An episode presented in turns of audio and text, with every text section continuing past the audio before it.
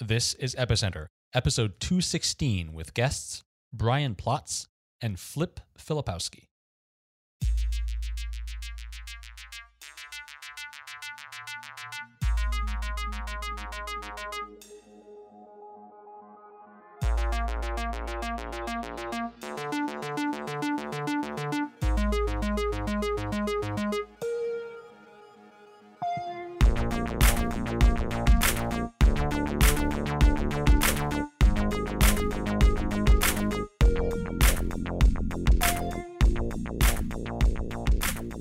Welcome to Epicenter, the show which talks about the technologies, projects, and startups driving decentralization and the global blockchain revolution. My name is Sebastien Couture, and today I'm once again doing the show by myself. Uh, Brian and Meher were not available, so uh, uh, I'll be here today, and I'm very pleased and very honored to bring you our two guests today Flip Filipowski and Brian Platz. And uh, those are names that you may recognize uh, because they, over the years, sort of operated in and around the periphery of the blockchain space. Flip is one of the co founders and partners of Silk Road Equity uh, and Tally Capital.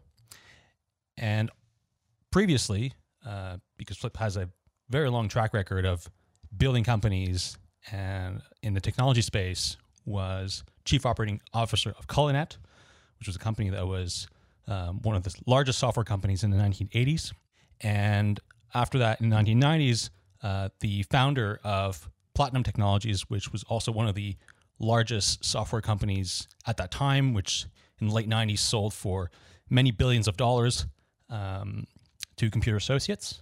And so we're very pleased to have Flip on to talk about his experience in the software space and specifically with regards to selling to enterprise.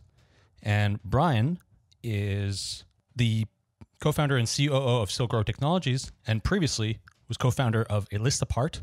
So for those of you who come from the web development space, like myself, um, will be very familiar with A List Apart as a sort of a great resource for web development and um, web developers in general, uh, looking to expand their knowledge about web dev technologies, and that blog still exists now. And uh, and today they're both here to talk about their new project called FlureeDB, and FlureeDB is a blockchain technology stack that caters to enterprise and that specifically allows for decentralized distributed databases, but that also have the benefits of blockchain technology in terms of immutability, um, permissioning, and all these great features that we often talk about. So we're very happy to have you both on today. So thank you for coming on and look forward to the discussion. You're welcome. Yeah, thank you. Glad to be here. So, I mean, we we could we could spend this entire episode as sort of a how to like building software for enterprise. Like we could just spend an hour t- on that topic. Unfortunately, um, well, fortunately, there's also uh, uh, FlureeDB to talk about.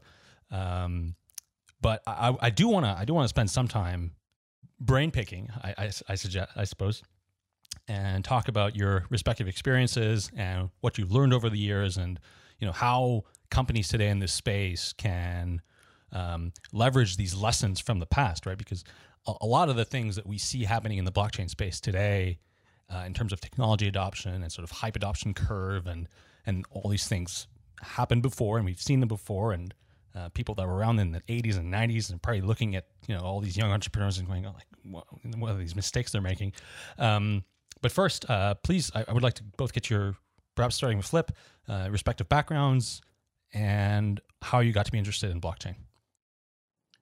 I guess we could do some time traveling on this uh, question. But my background spans about the last 50 years. Uh, in 1970, uh, uh, actually 1967, I began my career with uh, Time Incorporated. So I'm not going to go all the way back through that. Um, it would take up the entire session here. But I am going to say that my particular background has always been in the enterprise space. Uh, I had a very substantial uh, role to play in the development of database management systems before relational database systems were in play. Cullinet was the purveyor of IDMS, a CODASYL standard database management system that replaced earlier technologies that I worked on. Uh, some of them became uh, DB2 for IBM. Um, they became relational database systems. Uh, some of them died out. Some of them linger on a long tail, but I think I've been connected to most of the database technologies that have been developed over the last 50 years. I truly believe that blockchain is a very special thing. Uh, and those that recognized the internet for what it was benefited enormously. Uh, yes, they participated in a bubble that did uh, have its negative consequences for some businesses that were not ideally positioned, but for companies like Amazon, uh, who we today recognize as a giant in so many different uh, disciplines. If it wasn't for the internet, they could not possibly exist. Neither, without the smartphone, could we have a Uber or a Airbnb. Those are all things that are done on the basis or were done on the basis of recognizing some very special technology that could be utilized.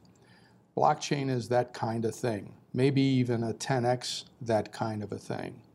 I think it'll lead to decentralized organizations being able to exist.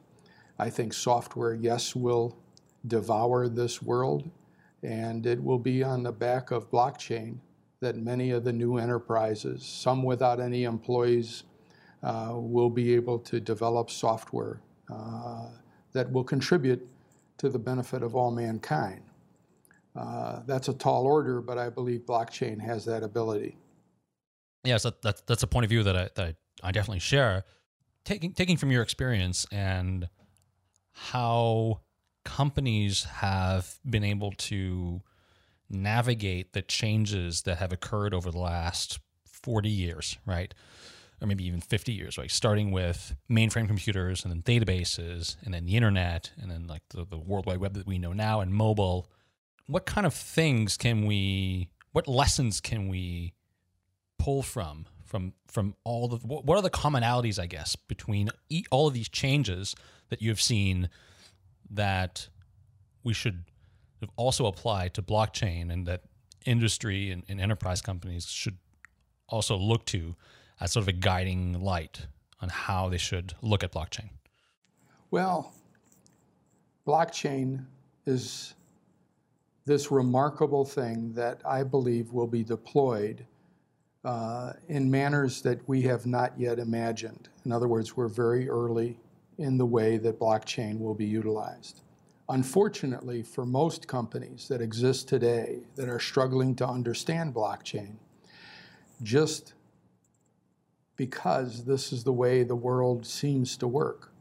When new, brand new technologies get delivered and people recognize them, a whole new host of successful businesses is formed around that concept. The old companies tend not to survive. In other words, there's a mortality rate of probably greater than 99%. So, yes, all the current banks, all the current insurance companies, you name it, are all interested in deploying blockchain, but ultimately they will die because of blockchain. Um, they won't move fast enough, they won't adopt, they won't change, they won't eat their young.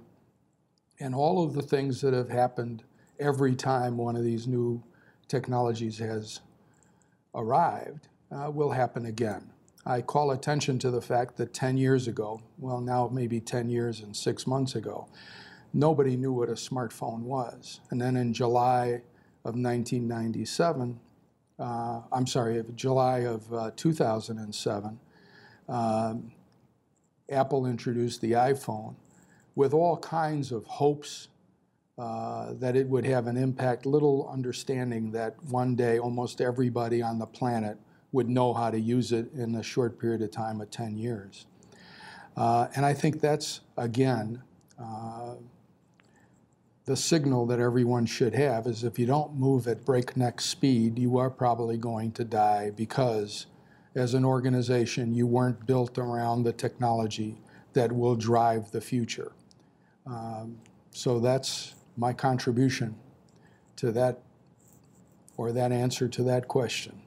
No, that, that's a great answer. And again, if, we were to look back at how companies have adapted or failed to adapt to new technologies, uh, I look at say the content industry, the film industry, uh, the music industry. You know that we, we can point at specific successes and failures there. You know, e-commerce and retail. Um, you know, I, I came here to France about ten years ago, just as e-commerce was booming, and I mean we can clearly look at like sort of incumbent companies that had been there, like the, the sort of Searses or you know, or um, like these um, retail stores that failed and like disappeared in, in in the matter of a few years, but others that got through it. What what would you uh, point to as good strategies for adopting this technology rather than looking at it as a threat or like how how can how can a, an existing company like a bank or, or, or, an insurance company have some glimmer of, of of hope that you know they will be around in 10 years uh, I don't really think there is a glimmer of hope, but let's just say there is for the sake of the audience that is going to be listening to this. I know how much trouble I got into by predicting that Sears would be uh, missing from that list of uh, major retailers in a short order. I was probably a little bit optimistic they'd be gone sooner, but uh, they are, for all practical purposes, Kmart, and for all practical purposes, Sears doesn't exist. And frankly, in the short order, it won't anyway. So, what is the secret to succeeding? Uh, the secret is to create a side business and pour all the resources you possibly can into exploiting the newest technology. Uh, so, for example, is anyone responding from traditional taxi cabs and transportation businesses to the Uber threat? Is anybody in the hotel business responding effectively to the Airbnb threat? Frankly, Uber and Airbnb have to worry about blockchain because with the deployment of blockchain, they will be de- decentralized uh, anyway. They will be made irrelevant in the context of the next generation of Uber and Airbnb, which will have no employees and simply we run on the software that can be downloaded by those contributing autonomous vehicles as well as those that are picking up passengers. So there'll be certain applications that once you load them up, the only thing visible about an Uber and the only visible thing about uh, Airbnb will be the fact that it is software and it will probably have a lot of AI characteristics, but it will definitely be built on blockchain. So I don't know if there's a successful strategy other than being very destructive of your existing business by pouring all the resources into the next uh, opportunity. And because that's such a difficult thing to do in business, most people just won't do it. They'll they'll play with it. They'll cover their butt with it. They'll act like they're doing something, but they really won't be because they just can't sacrifice the existing business to this new technology. That that makes uh, a whole lot of sense to me. Uh, I, you know, again coming from the from the sort of commerce and e-commerce side, you know, before pre- previously to being in blockchain, um, I think the companies that you know the few companies that were somewhat successful uh, that managed to to hold on to some sort of market share were the ones that invested in like other startups and frankly, I mean, restructured the existing business, um, you know, huge job losses, like revenues down on those on that side, but you know are are seeing some success in in these smaller, more agile, um, niche um, businesses that they were able to sprout uh, as a, as a means to um, adopt this this this new technology, which was e-commerce ten years ago fascinating. I mean, I, I could ask, ask you questions all day, uh, uh, but uh, but uh, just to switch over to Brian, um, I'd love to hear about your respective backgrounds. Uh, as I mentioned I, I, uh, earlier, as a young web developer, like in the late '90s and early 2000s, learning to code and do HTML and CSS, like A List Apart was one of my main resources for for learning all the hot new things going on and the CSS hacks and like I uh, learned an awful lot about UX. Um, so uh, uh, you and, and, and, Jeffrey Zeldman did a great job there and really benefited uh, to to that whole community. And of course, A List Apart is still around, and uh, I don't read it so much anymore because I, I, don't code. Um, but uh, but I, I, do see articles come up once in a while, and it's always great to see it uh, there. So yeah, please please uh, tell us about uh, your journey uh, in this space, uh, starting in the '90s, and now how how you've got into blockchain. Sure. Yeah. Well, um, I'll be somewhat brief about it. I, I started my first internet-based company in my seventh year of college. So obviously, college wasn't uh, something I was very good at. And luckily, I, I found a path um, through internet. So I, I, was involved very early on.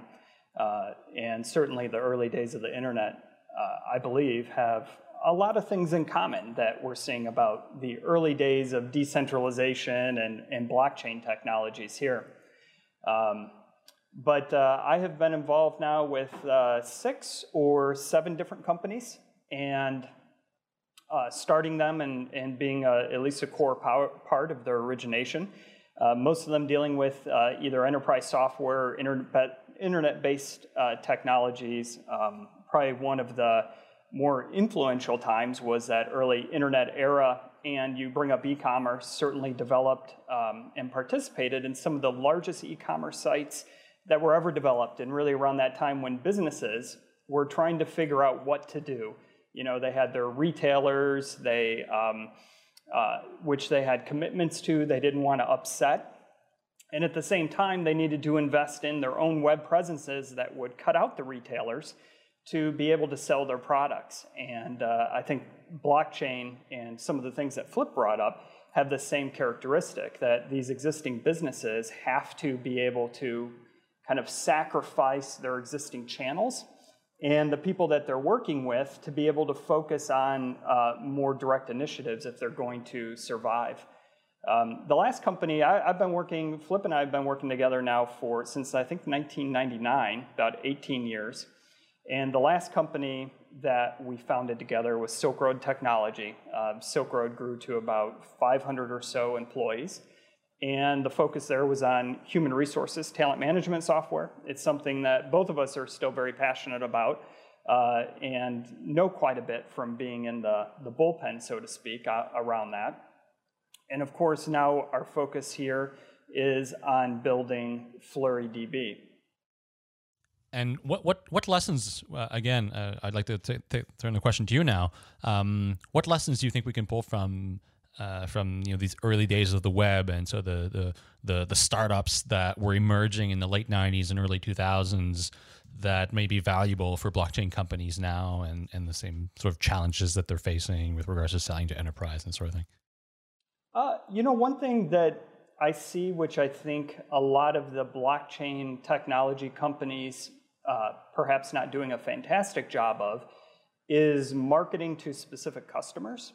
Um, and I think the early days of the internet kind of had some of this as well. I think that uh, ultimately people uh, buy solutions that solve problems that they're having, and oftentimes even the problems that people describe themselves are having aren't they're real problems. You know, you kind of got to get down a level and really understand those issues, provide solutions that get people to buy.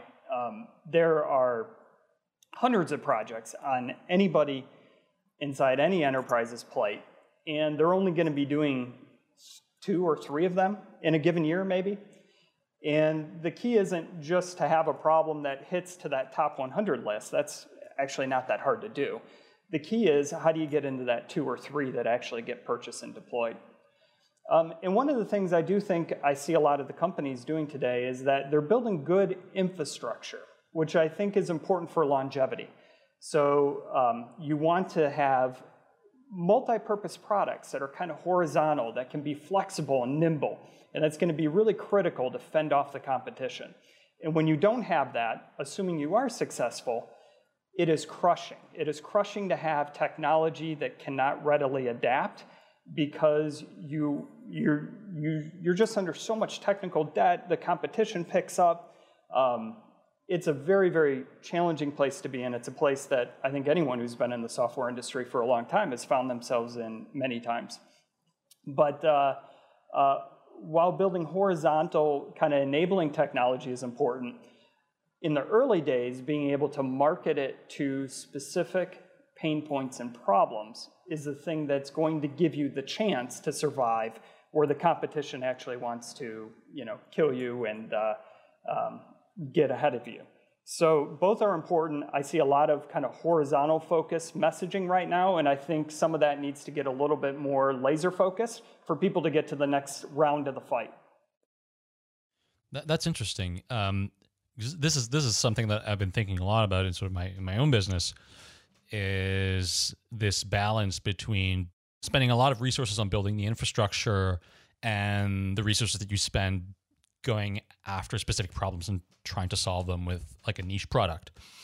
And one of the things that I've seen happen that we've seen happen in the last few months, I guess, sort of accelerate in the last few months, is seemingly a sort of homogenization of the enterprise stacks, the different enterprise stacks that exist, and the the infrastructure layer, you know, from one company to another, uh, effectively selling to very similar verticals is, you know, clearly, I mean, it's, is getting to be indistinguishable.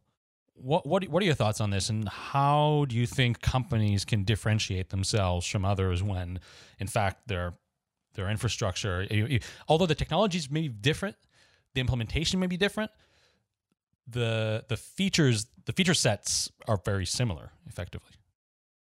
Yeah, I think a lot of this comes down to sales and marketing, which a lot of these companies are going to have to get very good at to survive.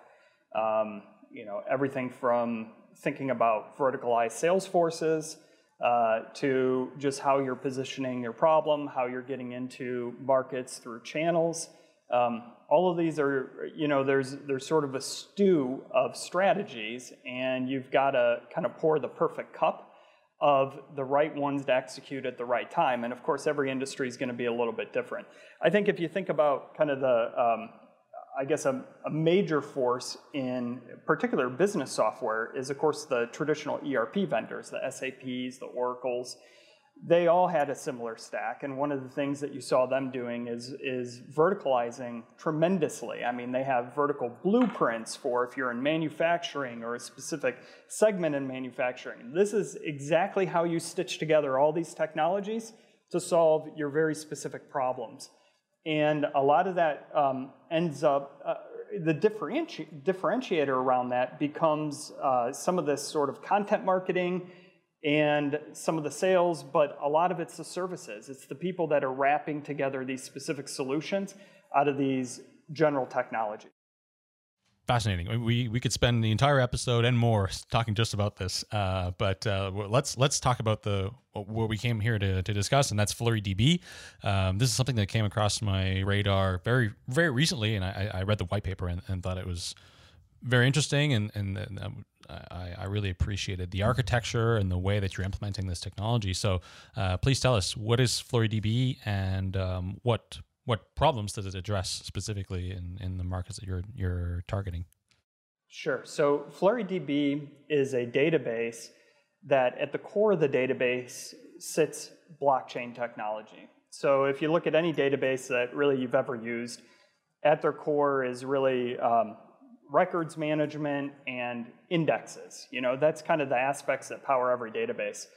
And then there's layers on top of it. There's layers that enable easy querying. There's layers that enable security. There's layers that enable all of these sorts of things. And FlureeDB is, is similar, except at the core is blockchain. Um, and then we have layers built around that to support querying and to take advantage of it, uh, or take advantage of some of the unique characteristics it has. One of the reasons that we felt this was an important project is that we think blockchain technology obviously is important and can solve a lot of business problems, but we think it's pretty inaccessible to practitioners today trying to solve those problems.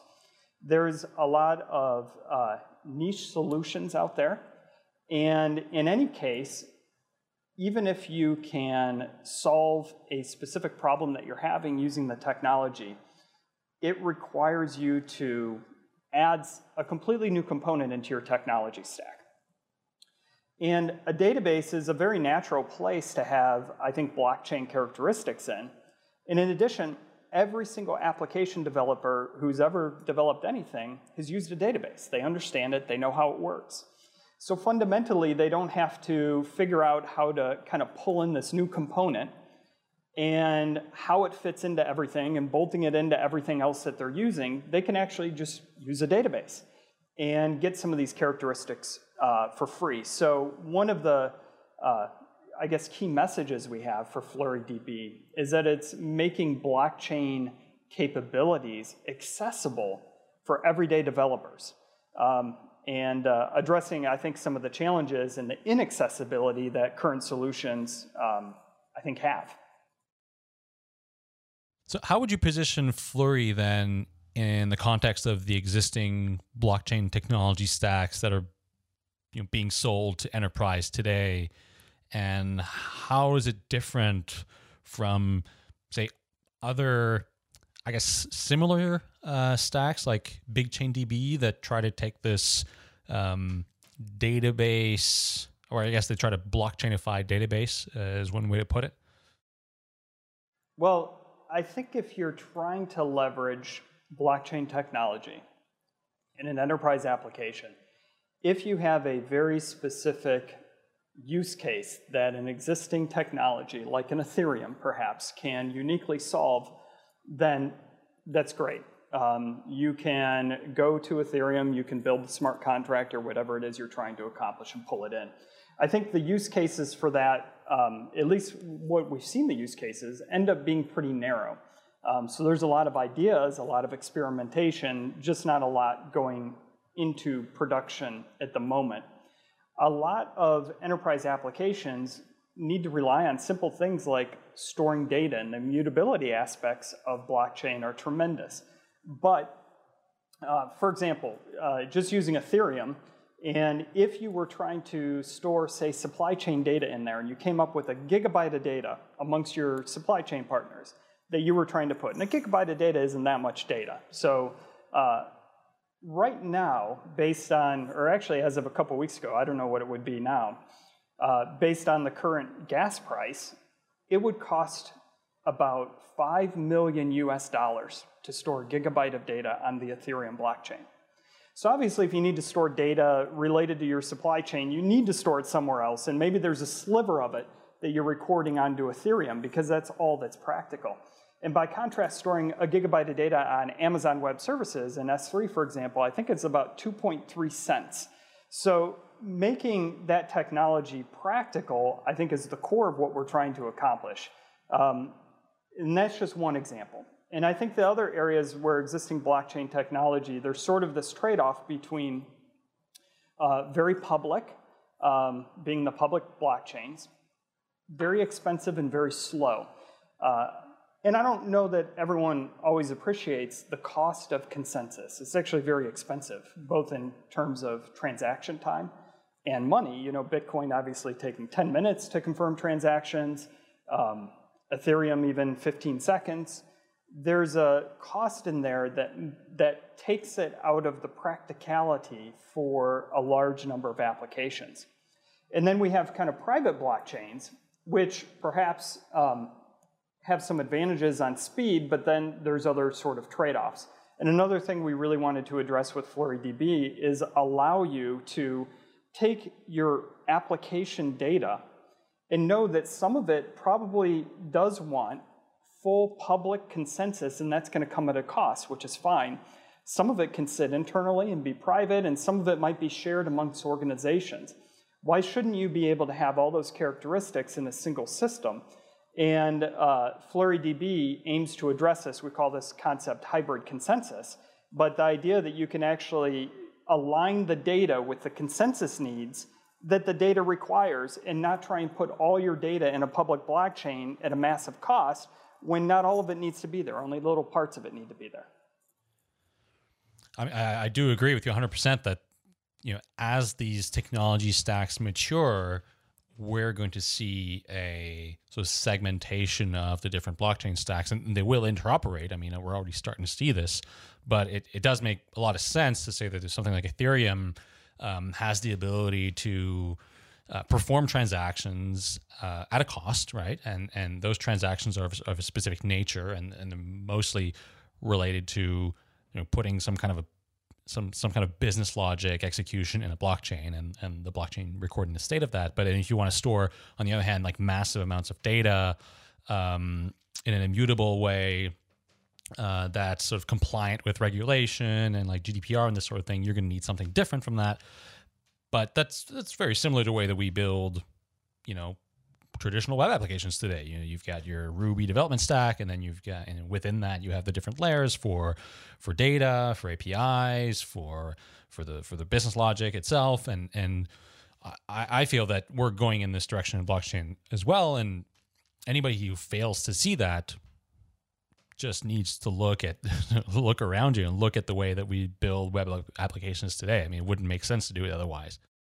So then, if if from, from, what I understand, of reading the white paper and, and looking through your website, uh, FlureeDB is is a stack of of technologies that incorporates this all, all these notions that we know uh, about blockchain. So that's like immutability, the the ability to record the state of data in time, um, access controls, uh, these sorts of things, but does it in a way that where you can store significant amounts of data in a NoSQL format.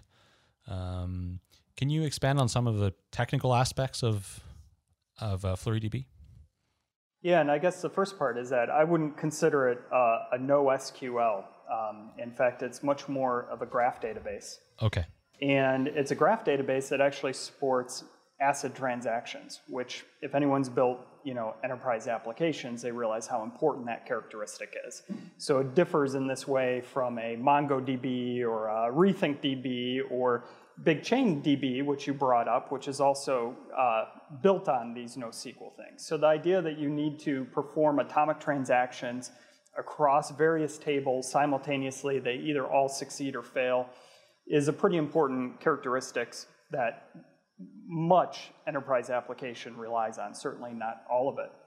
Um, and I guess one of our main goals of this is that we had to be, at least in our opinion, the best database out there for people to adopt this technology. And the idea that blockchain can exist in everything we do, just like, you know, we, draw parallels back to early days of the internet. And there were a lot of companies that started out that were trying to do internet something and you know, internet is now in everything. It's just a feature. And blockchain, I believe, should also have that, um, that same quality. Everything that we develop, and it might not be this year or next year, but everything that we develop will have this feature set in it. So one of the things that we went about doing is we were kind of reinventing the database. We thought a, a graph database is a great format, sort of offers some above and beyond capabilities uh, over a relational database. But since we are actually storing a full immutable history of all changes to that database, what else can we do to really leverage that characteristic? And so one of the things we built in is this concept of time travel, point-in-time queries. So every single query you issue to the database, you can issue as of any block in history, or any wall clock time you can use, any point in history, the identical query, and you will get an instantaneous result. So you can't do this probably with any database that you're used to seeing. Um, they always only answer, as of right now, here is the answer of that question. You can't say, what's the answer to this question a year ago, without going to a backup tape and restoring the database, if you still have it, as of what a year do you think ago. That is? I mean, as I was reading the white paper, I was thinking, like this, this is so, this is insane that it, like no database uh, stack that that we use today, like SQL or NoSQL or Mongo or whatever, have this capability built in. It seems like something that would be like you have this you have this in like you know pages on you know your Mac, right? Sure. For like Word documents. Why wouldn't you have this in databases? Well, doing it and doing it at scale is not necessarily a simple thing. Um, so that's definitely one aspect. And um, I'll let Flip talk about sort of the constraints that existed when the databases that we're just sort of used to and accept today were created, they, they had much different constraints than we have today. I mean, that is exactly the point. The word constraints fits. When those relational databases were built, they were built with the knowledge that the current technology, everything from the cost of disk space to the cost of CPU processing, had a certain limitation on the deployment that they could make. Today, those constraints, for the most part, have disappeared. The reason why the Oracles and other SQL based systems are vulnerable is because they're dragging along a user base from the 70s. Uh, they have all of that baggage to support, and they cannot abandon the theories that they were that they used in order to create the product in the first place. Those being, you have to conserve this, that, and the other. Their logging mechanism was created not in an era in which disk was cheap. It was created in a era where disk was very expensive. And they really can't dramatically change that. They can't backfill in with blockchain. Uh, they can't add these features and simplify uh, the way that you can if you're starting from scratch, knowing what the technology constraints of today are. And I think that answers pretty much the question of why there is little hope that the existing technologies will be able to move into the new era uh, with immutability, with uh, time travel, all just basic features of uh, technology that we use to store data. When you have some of these new capabilities too, it's, a, it's amazing. Certainly I have and other people have used this. Um, you start to change how you develop things.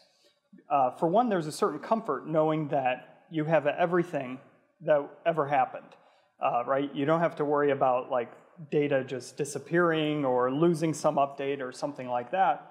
But with enterprise systems, you're constantly dealing with issues like uh, backup processes, you know, that run at midnight and they take a half hour to run. And the whole time the data is changing underneath the database. And lots of times things fail because the relationships that existed at midnight are different than the relationships that existed at, at 1215.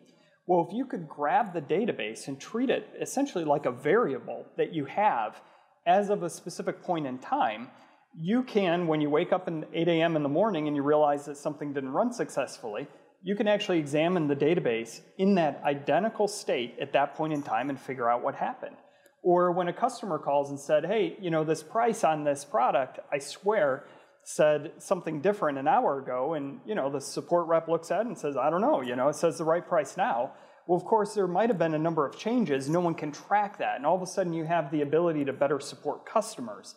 Um, there's just all sorts of things that you can start to approach differently. Uh, we built a specific application, which we could talk about later, uh, a cap table application that really go, leverages go ahead and this. Let's let's uh, let's dive right into that. Yeah.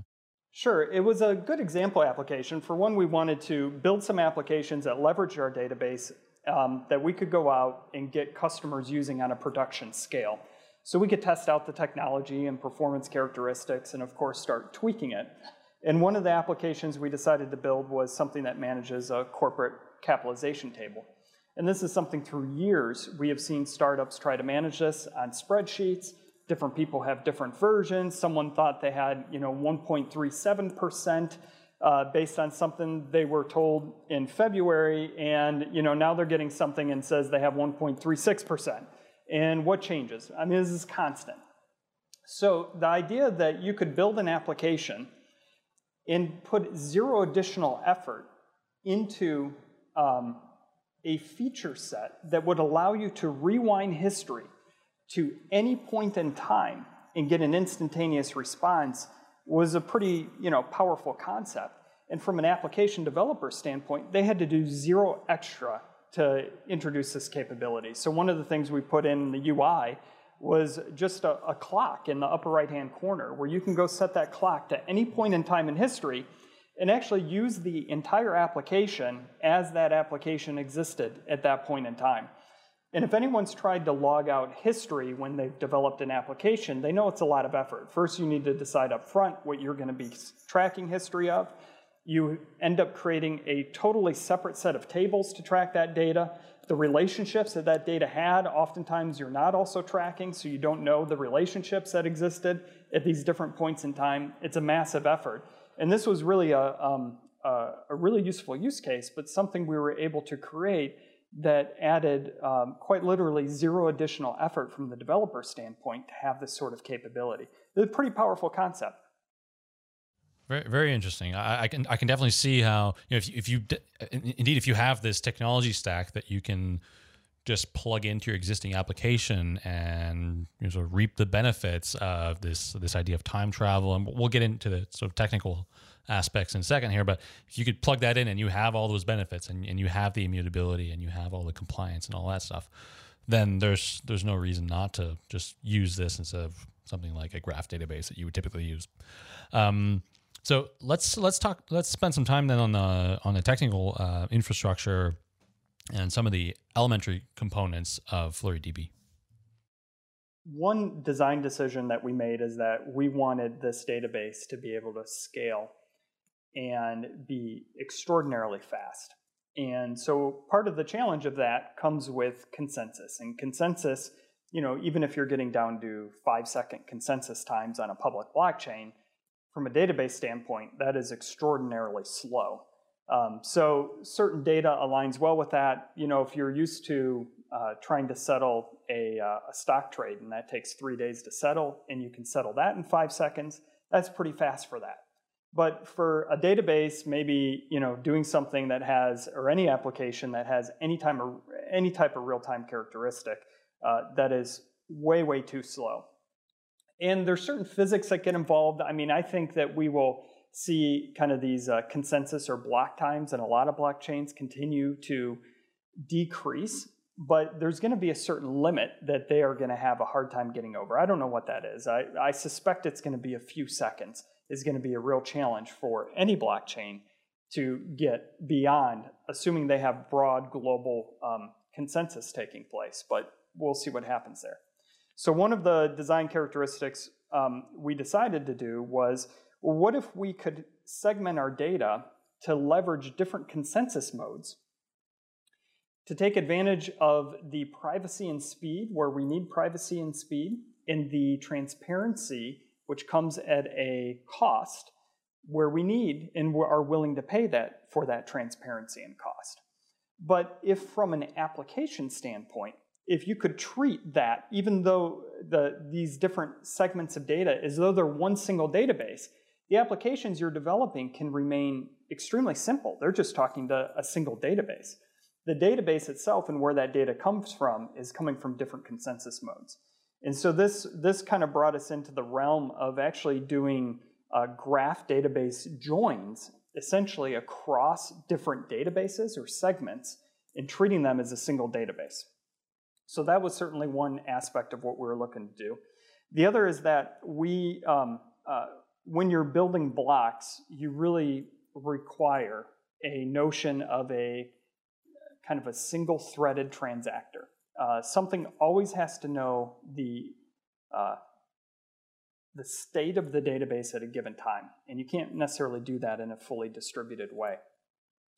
And certainly, blockchain or all these other um, uh, or Bitcoin and all the other blockchains don't do that. Of course, they're distributing consensus, but only one node is developing that at a given time, and they're working for from the truth that they understand. Um, so what we did is we actually built the query engines as a separate layer, which you can scale. You can run a thousand query engines or however many your application needs for performance characteristics. And it's the query engines that you're actually issuing your, your application queries into. And they will relay transaction data to your sort of single transactor for your database. Uh, so that's another important characteristic of how we look to scale this. Interesting. So, at the moment, looking at your website, it, it looks like there are multiple stages of how this will be deployed. So, it, currently, I think you're um, at the stage where one can deploy this sort of internally and um, have all of these features uh, that that we mentioned, and then further down the road, at some point, we'll have the um, the ability to deploy this as a federated sort of consortium blockchain, uh, say for like a consortium of insurance companies or banks or something like that. And then in the future, uh, further down the line, I think the idea is to have a like a public network um, that one can use, you know, with any type of application. Um, talk about the different because I mean, it, you know, the, all of these deployments uh, would require different types of consensus, right? If you've got a fully distributed network that requires some kind of consensus, you're presuming that the validators are or uh, anonymous or pseudonymous. And if you have a more federated model, then that requires a totally different type of consensus. Um, uh, have you given any thought yet about what this is going to look like as you deploy these different, um, I guess, types of um, stacks for these specific types of use cases? Sure, yeah. And I think each of the use cases um, leans towards a different model that makes sense. So the idea is that we will support multiple consensus models, and you can choose to use something that more aligns with a uh, the needs around a fully decentralized public consensus model. You can use that internally if you want, but in many cases it doesn't make sense. So around a federated model, um, what we see a typical requirement being is a group of you know 10, 20, 30, 50, 100, whatever it is, companies deciding that they are going to run a, um, a database, decentralized but amongst themselves. And in that scenario, essentially, there is a process to determine who's going to be invited into that. Uh, they have the equivalent of an account, essentially, on the database, which they can authenticate and participate in. And consensus uh, will most simply be driven in that model by um, some percentage of essentially validation around transactions that happen. So it might be that you know 80% of the nodes that are invited to participate into this database have to say yes, this transaction or this block. Like you may have a sort of Tendermint style Byzantine fault tolerant consensus, essentially, which is like a voting mechanism. Yes. Yeah, a voting mechanism where they would approve, and, and then, uh, of course, whoever is producing the block or performing that particular transaction um, can rotate. These are all things that different business requirements we feel like will dictate you know, different configuration options. And I guess the key there is that we want that to be configurable um, to meet the needs of the particular use case.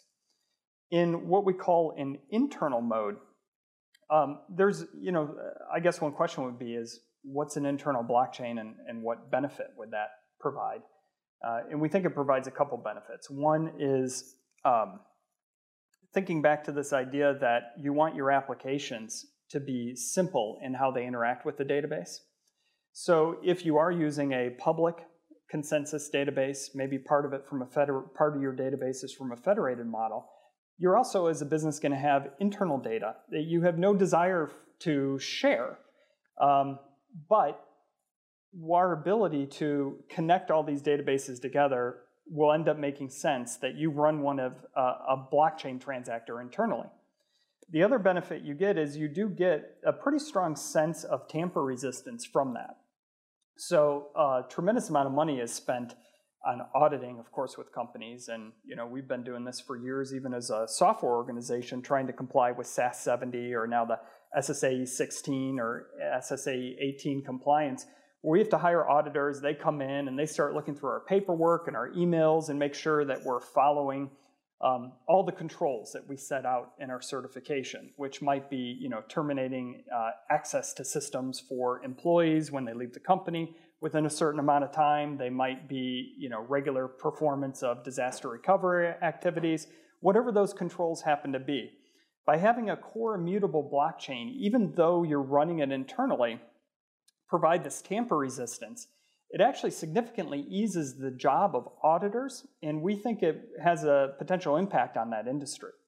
So that's sort of the internal model. We talked about the federated model, and of course, the last model, and the last one we intend to fully launch would be the public model. And really, the vision for this is that you can launch a database and you set up for that database how much you are willing to pay for people to keep that database active. Um, so that may be in terms of per megabyte hour. You would pay for that via some sort of token. Um, and you are essentially inviting miners to participate in that. And of course, the more you're willing to pay, the more miners you end up having. And again, that will vary based on the needs of your application. Um, they may be such that you want tens of thousands of miners, in which case, if you're willing to pay for that, you should be able to easily achieve that. Or it may be that you only care about 10 because that's the nature of your data, and that's fine too. And you would end up paying far less than that. And then you end up also paying, obviously, for transactions to cr- be created. Um, our default consensus mode uh, for that is going to be a proof of stake mode. And uh, you know, there's some other in- intricacies in there. The thing that we are exploring and that we would very much like to move towards um, is a concept around proof of capacity. And of course, you know, the only coin that I'm aware of that's really doing this to some degree at scale right now is Burst Coin. So we're looking at some of those technologies, and that's a very interesting mode of consensus for us. Um, but right now, proof of stake is sort of uh, the table stakes for us, but we're also exploring a couple other aspects, and they may even be configurable. And one of the things we actually want to see with this public blockchain mode is the ability for people to launch a database, for example, to store climate change data or to store genomic data or other sort of kind of altruistic information and have the ability to set a price for miners that they're willing to pay to run that database, which in those cases might be zero dollars. And people will want to mine that database because they believe in climate change and they believe in storing and having permanent records of that data. Um, so the idea that people can launch databases and set a price for it and even have global databases of sort of critical information um, that nobody's paying anything to mine, people just want to mine to be able to help out, is something we would like to see.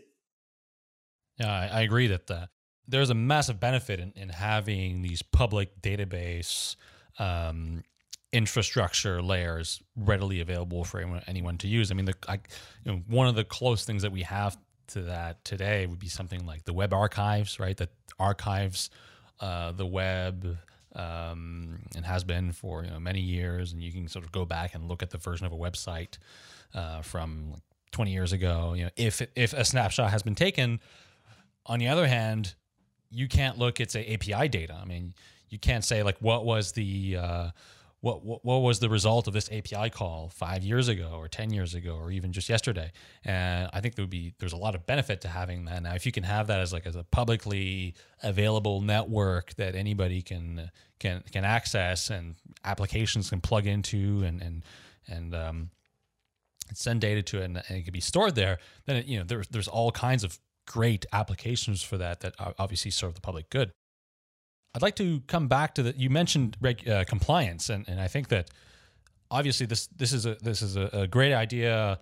Um, sort of if you are to look at it from an internal perspective and how um, this type of technology facilitates the job for like an auditor that comes in and says, okay, well, I mean, I I know that I have all of the records here because the database says so and it's it's sort of built in that I can time travel and go back and I I have the immutability and I, I have the digital signature of those who sign those transactions. On the European side here, and we've been talking a lot lately about GDPR, which is of course this general data protections regulation that will come into effect this year, and companies like just a few months out are still struggling to to to figure out how they're going to be compliant with GDPR and all of its requirements. And so it, it, I'd like to get your thoughts on how GDPR or how FlureeDB can address some of the requirements like right to be forgotten, uh, you know, consent of, uh, of a user in regards to how their data is used, things like recording, reporting requirements and that sort of thing. Yeah, sure. So we talked a little bit about this concept of time travel and having the history and how it can impact and I think benefit uh, application development. Um, and the whole area around auditing and compliance is one ripe for efficiency. And I can say just our last company, Silk Road Technology, we spent um, almost $100,000 a year, not, not including our financial auditing, just for our service organization auditing. And auditors would come in on site, and essentially what they would do is look through chains of emails, look through documentation, and just try to be able to demonstrate that no one manipulated any of the information that we're ultimately providing. And if you sort of get back to the source of that and you have a database that can prove that tamper resistance, I think it eliminates um, a huge amount of the work that they're, you know, uh, basically coming in and do playing detective about because you do have this source of truth that's difficult to manipulate. When we talk about the right to be forgotten, um, that is sort of at, uh, almost as odds as it can get with the concept of a public blockchain that never forgets data.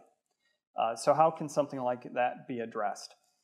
So I think there's a couple of ways of, of uh, having that type of data in FlureeDB, if it is the type of data you want to store there, to be able to do so. One is that um, FlureeDB does enforce a strong um, schema. And it does this because essentially it needs to run autonomously. Um, so it has to have a lot of strong rules around it, exactly what can go where. And we also support a notion of database functions and uh, database transaction functions that actually allow data to be manipulated within the database itself. Uh, one of the things that we have as a flag for an attribute is that you can set up data that you're looking to store publicly is encrypted. And it takes away a couple of features. So we can't for, uh, we can't do, for example, autonomous or, or, database functions on encrypted data very easily anyway. Uh, like if you were trying to increment a counter by one, well, if the number is encrypted, you don't know how to increment it, for example.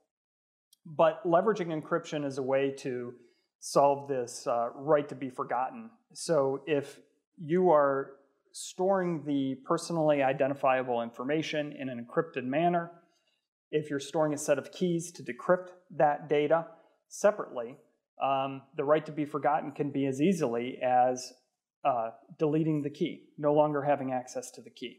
So the data is technically there, but it's garbage. It's nothing can be done without the key, and therefore um, it is inaccessible to anyone.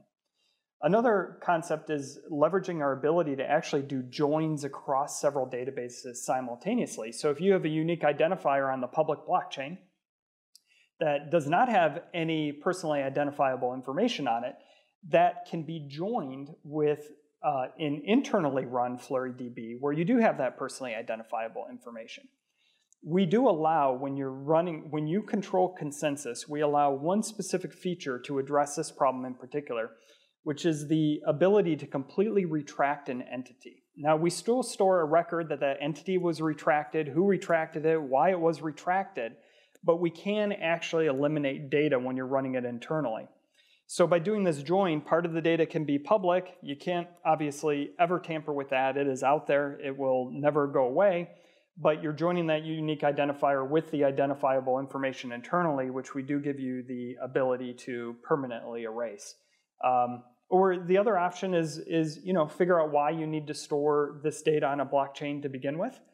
And you know, is it necessary? And in some cases, it may not be. Great. Uh, th- that's all very fascinating. I, I, I, I'd love to talk some more about the technical aspects. I know we could go on for very long here, uh, but we do have to wrap up, unfortunately, in a few minutes here. Uh, before we do, though, uh, I, I, would like to address one thing that's very interesting about this about this this company is that you've set it up as a public benefit comp- corporation. Flip, could you talk about why you chose this structure and what what what is a public benefit corporation? It is uh, a easy thing to describe in the sense that it is a permanent charter document that says you will do these things for the public good. Um, and it is not easy to retract. It's an immutable characteristic of a corporation uh, that regardless of who might acquire you, regardless of what investors you might attract, there will always be this component uh, that you exhibit in the, in the operation of the corporation. So you saw, I think, and heard Brian mention there might be certain kinds of blockchain based databases that are created that are really for the public good. Uh, there's also education that can be provided uh, in order to provide folks the opportunity to redirect their activities in life after their job of being a taxi driver or their job of being in the transportation retail business is eliminated by what is no doubt going to be um, the case in the next five to 10 years, um, many of those jobs will suffer. They may not be completely eliminated, but enough of those jobs will be eliminated. Um, and we believe that there is a requirement uh, for organizations to understand the impact that technology is going to have, whether it's AI or blockchain, and to do something about it in order to contribute uh, to the well being of everyone in the community of human beings. And we have that as part of our charter. And so, what are some of the things that uh, are the specific things that uh, that your company is sort of um, within the charger says it will do? Um, can you point to anything specific? Yes, I think that uh, in in a short sentence, uh, uh, encapsulating what it is, is to take individuals and promote entrepreneurship as well as uh, the necessary skills required to create these autonomous organizations. Um, the software that will be uh, required over the next decade to be built in order to define the economy of the future. Fascinating. Uh, I think this is very needed in this space. I mean, as you mentioned, you know, a lot of a lot of jobs will disappear in the next, you know, 5, 10, 20 years, or disappear, or, or will will will morph, will change. I think the landscape of employment will be very different in the next two decades. And if if companies that are contributing to that change can somehow uh, make some sort of an engagement that you know to society that they will contribute to help make that change as smooth as possible for the people that would be affected, you know that's something that uh, that we all stand behind. I think. Yeah, it's important to understand that the nature of a human being's relationship with a corporation is going to change, and that many, many years ago, a model taken out of the Civil War military complex is the current model that we have in our current corporations on how we relate to the subservient role of an employee. Uh, and I think that's going to change uh, it's going to change many, many different ways. But one of them will be is that there will be a peer relationship between organizations and the contributors to that organization, the contractors that may, on an open source basis or in some other way, provide the technology that drives these businesses successfully. All of that has to be rethought. Uh, and we hope that in addition to providing the stack of tools for this, that we will also somewhat alleviate uh, the, the complex problems of unemployment that will result as a, as a result of uh, these various technologies being available and the I guess the Moore's law of making them reach singularity in uh, the not too distant future. Well, it's a very noble cause. Um, so before we wrap up here, uh, can can we get some some insights about you know, sort of development roadmap. Where where are we currently? I mean, I know you mentioned all these different the different steps in deployment, so the federated model, the public network. Um, can you give us some kind of timeline here? And also, uh, I, there was one thing that should be said is that currently FlureeDB is not open source. Um, why is that? And do you plan to open source it sometime in the future? Yeah, sure. So on the open source question, um, absolutely, we plan to open source it. Um, it is, you know, in, in the fairly early stages. We have been working on this technology now for three years, and our first major milestone was earlier this year, actually building and deploying enterprise applications that are leveraging our technology. We're, of course, we're the primary user of the technology, but we're able to prove it out, and that has gone extraordinarily well. So as of about a month and a half ago, we opened up the technology to beta users, and we are in the process right now of working with several organizations, uh, software companies uh, primarily, who are looking to use FlureeDB to back their applications and bring these concepts of immutability and blockchain uh, to them and some of the benefits that they provide. And really, our next milestone uh, after that will be to lift the beta label and we plan to lift the beta label sometime within the next one to two months. And shortly thereafter, we plan to release a federated model where companies can run Fluree um, decentralized, but amongst a federation of companies. And that is something that we are uh, looking to do by the second quarter of 2018, so not too far away. And it's probably around that time that we will have enough experience working with these companies on incorporating FlureeDB to feel like our protocols are sort of the right protocols and some of the methods that we have there are the right methods to um, open source the technology. So that's, that's around the time frame that we look to open source the technology and get more community involvement in the code base itself. Um, and then, of course, the last main step is the, um, uh, you know, the fully public blockchain. That is something, of course, we would love to accomplish before the end of this year, but some of these other steps and sort of how they go will help dictate our timeline for that last piece. That sounds that sounds great, and we'll look forward to seeing the developments of uh, FlureeDB, and, and hope to see maybe a public FlureeDB network sometime in the future. I know that that's something I'd I'd be very interested in uh, in dabbling around with uh, in, in some capacity. Um, so guys, we, we could go on for, for days here. Uh, I feel like I've got so many more questions to ask you. I guess we'll, we'll, probably have to have you on at some point again in the future, perhaps you know, uh, when um, when this does get deployed as a public network, that might be a good time to have you on again. Uh, I just want to thank you for being guests on the show, uh, and uh, I hope that everybody uh, learned a lot today from from just your your experience in in technology and and developing you know enterprise software. I thought it was very valuable. Thank you. Really appreciate you having us. And thank you to our listeners for once again tuning in. Um, we release new episodes of Epicenter every Tuesday, uh, sometimes on Wednesdays, depending on when we can record them. Uh, so do subscribe to the show on iTunes, SoundCloud. We're also on YouTube or your favorite podcast app on iOS or Android. Uh, you can support the show by leaving us an iTunes review. It helps people find the show, and we're always very happy to see those. And you can also send us a tip. Uh, the tipping addresses will be in the show description. We, att- we accept tips in Bitcoin, Bitcoin Cash, and Ether. And thank you to those who have been tipping us over the years. So thanks so much, and we look forward to being back next week.